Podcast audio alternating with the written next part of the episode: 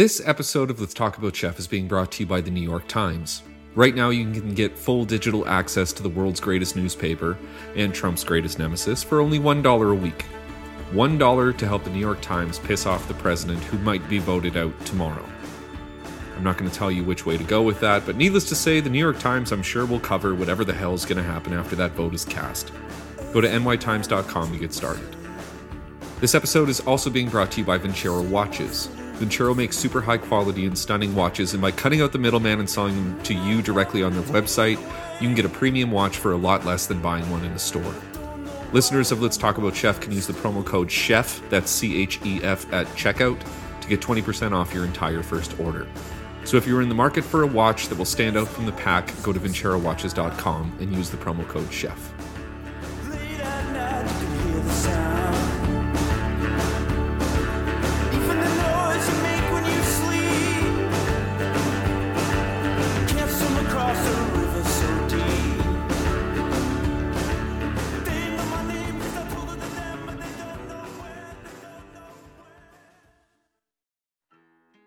Before we get started on this episode of the podcast, I just want to say that if you, for any reason, want to email the show, you can send everything to let's talk about chef at gmail.com or you can follow me on Instagram at Chef Brian Clark. This podcast is only as popular as it is because of word of mouth, and if you can take literally five seconds of your day to help spread the word about the show to someone you think would like it, I would be very thankful. This week's episode is yet another installment of our Let's Review series, where in the past we have reviewed such things as Salt, My Grandmother's Mac and Cheese, Sexist Pies, Momofuku, The Sound of Restaurants, and the anonymous hot dog vendor outside of the Rogers Center in Toronto, to name a few. This week we continue by reviewing the architecture of Pizza Huts, and also this podcast that I've been making for almost two years called Let's Talk About Chef. That's enough from me. Let's get right into this week's episode of Let's Talk About Chef.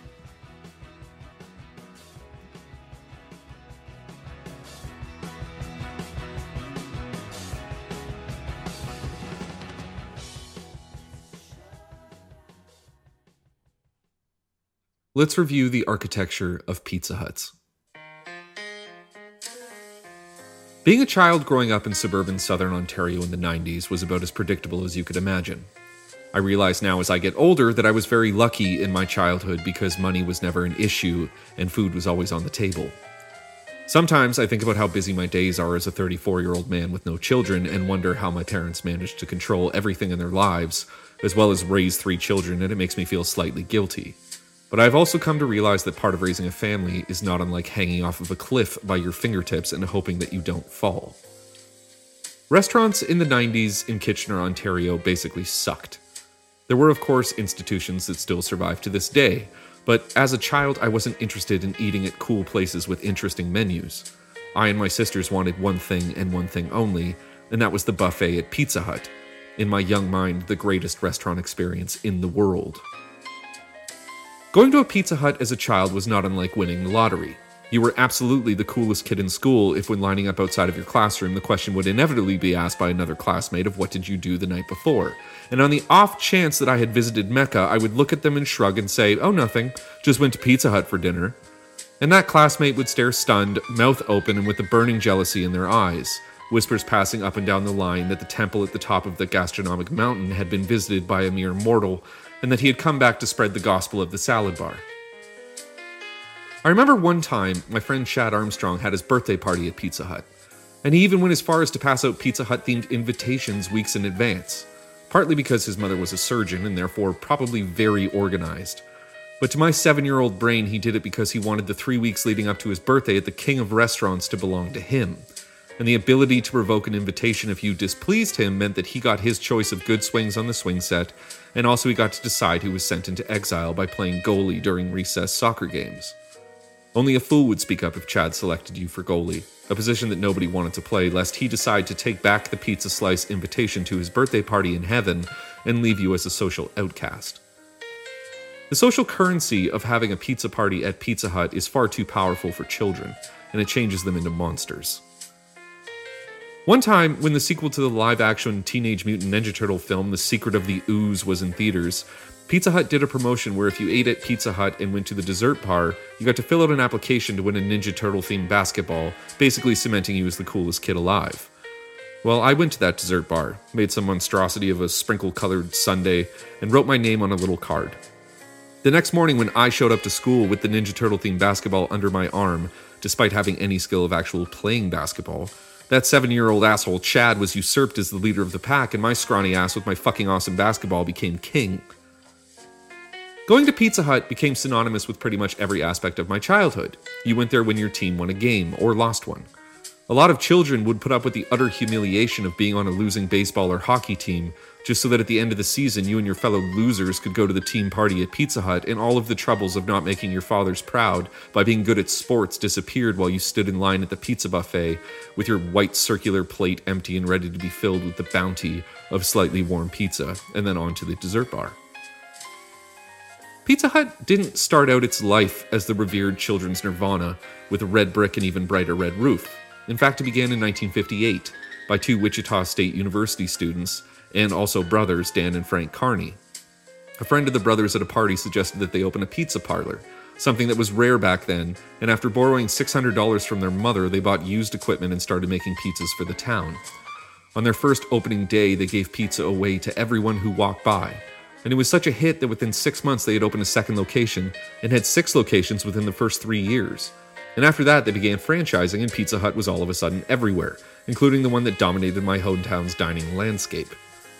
By the 1970s, Pepsi had bought Pizza Hut, and there were Pizza Huts from Canada to Russia, where oddly enough, the most popular pizza in Russia is called the Moskva, which is a pie topped with sardines, tuna, mackerel, salmon, and onion. The most popular pizza in Asia is one covered in curry.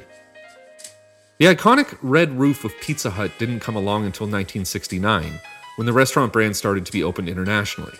The Carney brothers wanted to ensure that their Pizza Huts could stand out from the rest of the pack, and they reached out to their friend from university, architect Richard D. Burke, for help.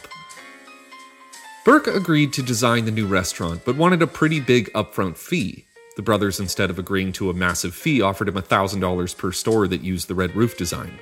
They never guessed at the time that so many other Pizza Huts would open in such a short period of time, basically making the architect a shit ton of money. One of the other architects who worked with Burke said that the red roof design was a fusion of common sense, the architectural taste of the 1950s, and a need for the buildings to be appealing. Whatever the reasoning behind that, the red roof, seeing one as a child out of the window of your parents' car growing closer, was one of the best feelings in the world. Pizza Hut by the 1990s was unstoppable. You couldn't watch a half hour of television without seeing an ad for Pizza Hut.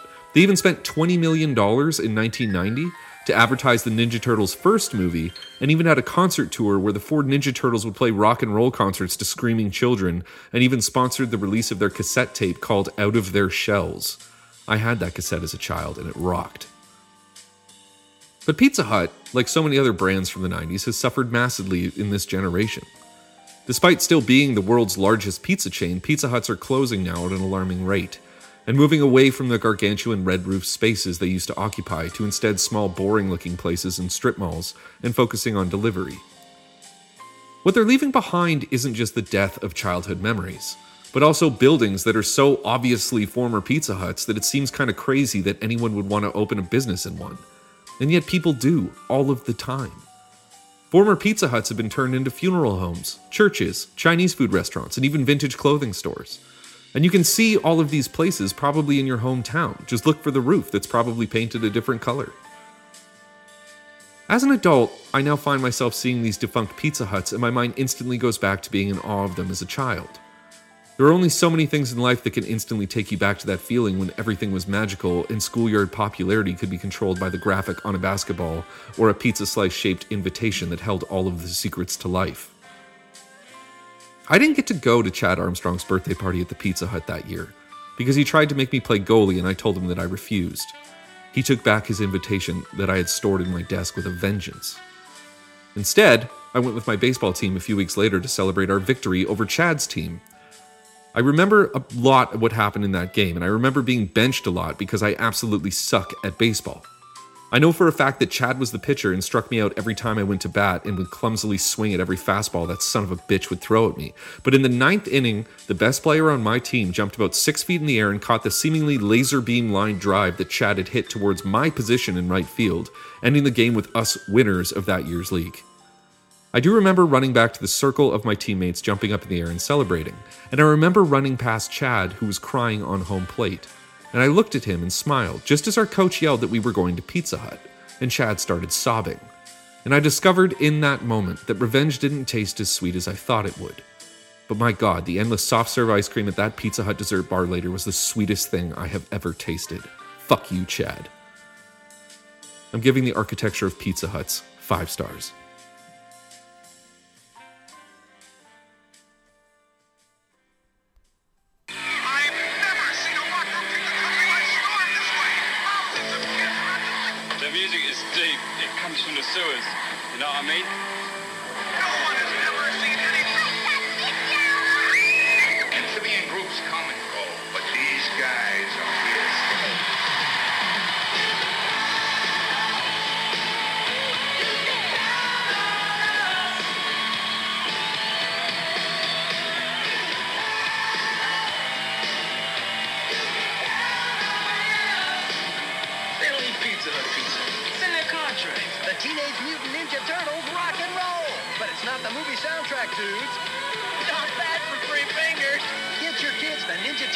Rock and roll audio cassette with 10 hot tunes only at one place. Pizza Hut for only $3.99. Why Pizza Hut? Because they don't sell pizza in record stores, dude.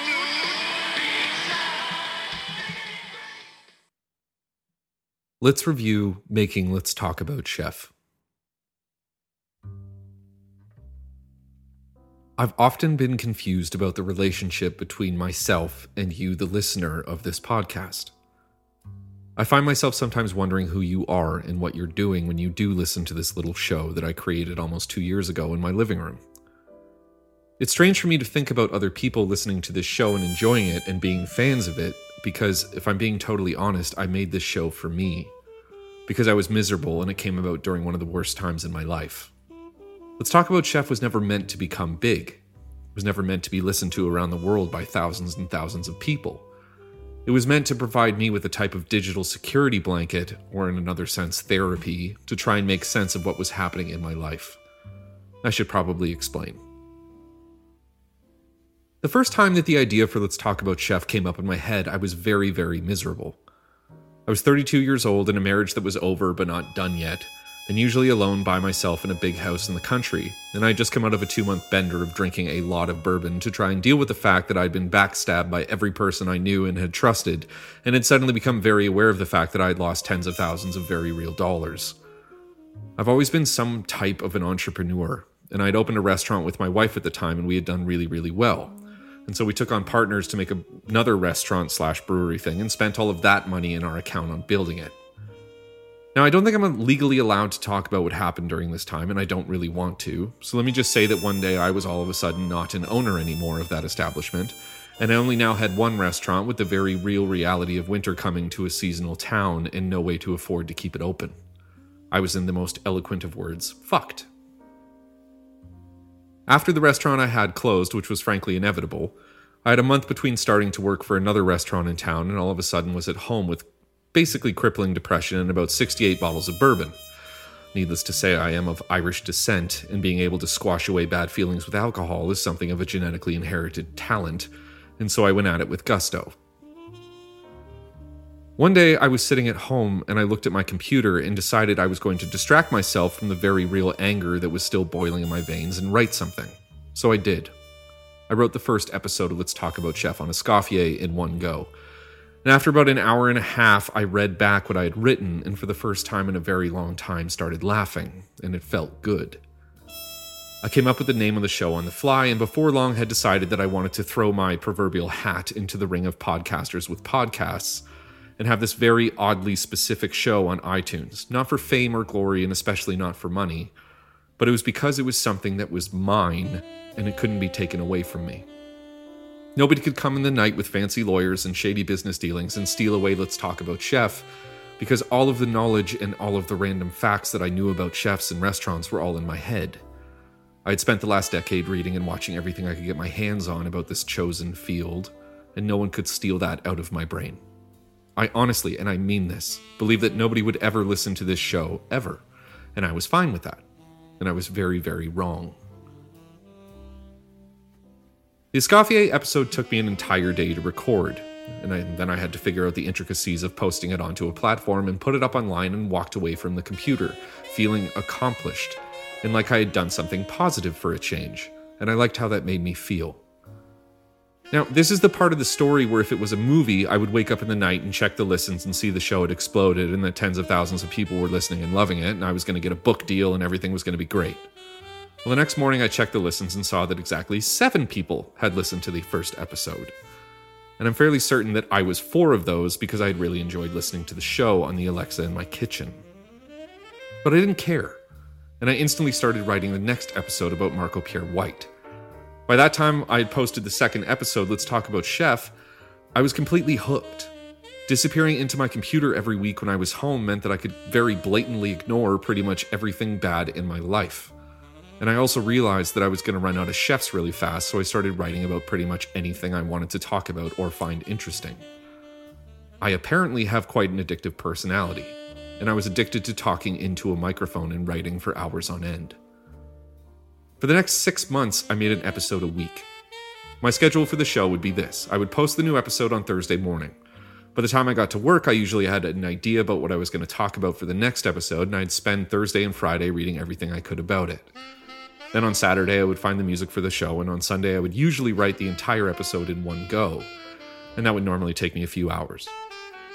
I would read what I wrote and edit it on Mondays and record the episode on Tuesdays, which was normally my day off.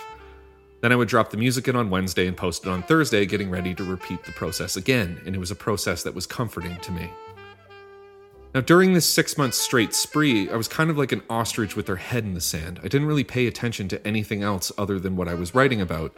And while all of this reading and writing was happening, the show's audience by the third episode had grown to hundreds, then thousands, then tens of thousands. And that was when something really wonderful and completely unexpected happened. Emails from listeners started to flood in. Every week, emails would show up and people would tell me about their own stories, their own struggles, and their own mishaps. I would read about how much Let's Talk About Chef meant to people, and in three different cases, the sh- words, This show saved my life, came across my screen. The first time I read that sentence that was sent by a stranger, I vividly recall sitting back in the blue chair that I always write this podcast in and saying the words, Holy fuck, very loudly. Let's Talk About Chef had started as an excuse for me to disappear, and I made it for me. And now it wasn't mine anymore. The weight of responsibility for making this podcast became very real, and I was so happy that in some odd way the universe decided that even though I was trying to help myself, I had helped others. And that still blows me away. Let's Talk About Chef is now 60 episodes long. Each episode is roughly six pages of text on my computer in size 11 font, so that's 360 pages of words. If you were to start the show from the beginning and listen to every episode, it would take you 1,452 minutes, or quite literally 24 hours. An entire day of me talking, and that's a lot. It's listened to in over 94 countries, from my own country of Canada to Japan and Bulgaria and Ecuador and pretty much every country you can think of, which is something that still feels weird to think about. It's listened to in 1,830 cities around the world, and is one of the most popular food podcasts.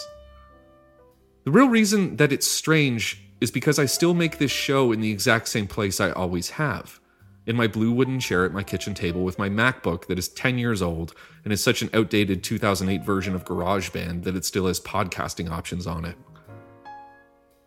Even though Let's Talk About Chef hasn't changed, pretty much everything in my life has, and it's gotten better. And I owe that in some large way to this silly show that made me dig into my memories and relive past experiences and realize I was sad and that I wanted to be happy. And now I am. In the end, something that was supposed to be mine, that was supposed to be an experiment in being okay, and something that couldn't be owned by anybody else, became a show that's owned by everyone who listens to it. I don't know when Let's Talk About Chef will end for good. It's better to burn out than to fade away, but I still have a lot more to say. It's just refreshing that I want to say it from a good place and not a dark one. These last few months, I've been skipping weeks of episodes, and it's not because I don't care. It's because I want to make sure that I can give you shows that you deserve. Because the last thing I would want is to make a bad episode of this show, and it quite frankly means too much to too many people for me to waste your time. A year ago, I used to come home from work and sit in front of my computer and write because I couldn't imagine how I could possibly deal with all of the bad things that I knew I would eventually have to deal with. I didn't want to face demons and face the horrific nagging thought that I wasn't happy. And so Let's Talk About Chef became a journal, a way for me to talk, and even though it might have been about my grandmother's sexist pies or the poison squad or death row meals or salt, in some odd way, every topic was about me. And I would spend a week writing down how I felt about something. That is a luxury that most people don't have. Spending a week getting to the bottom of a problem that you know is there, but it's just slightly out of reach. Eventually, I realized while writing the Royale and Joe Beef episode that I wanted to change my life completely. And it sounds so simple to say that. But it took a year of writing episodes for my brain to say, You're 33 years old and you can make yourself happy loud enough for me to pay attention. And so I did. I changed everything. And then the world changed. And I look forward to the next chapter in my life. A chapter that will still have me sitting in front of a computer and writing these weird open letters that I then post online. But this time it'll be for the right reasons of because I want to, not because I have to, and because other people need this show too. Let's talk about Chef has stayed the same. But everything in my life because of this show has changed. And I'm happy. And I hope that you're happy too. Because for as long as there's people that want to think of me as some friend talking about things they never knew they cared about, I'll keep doing this. And I thank you for listening.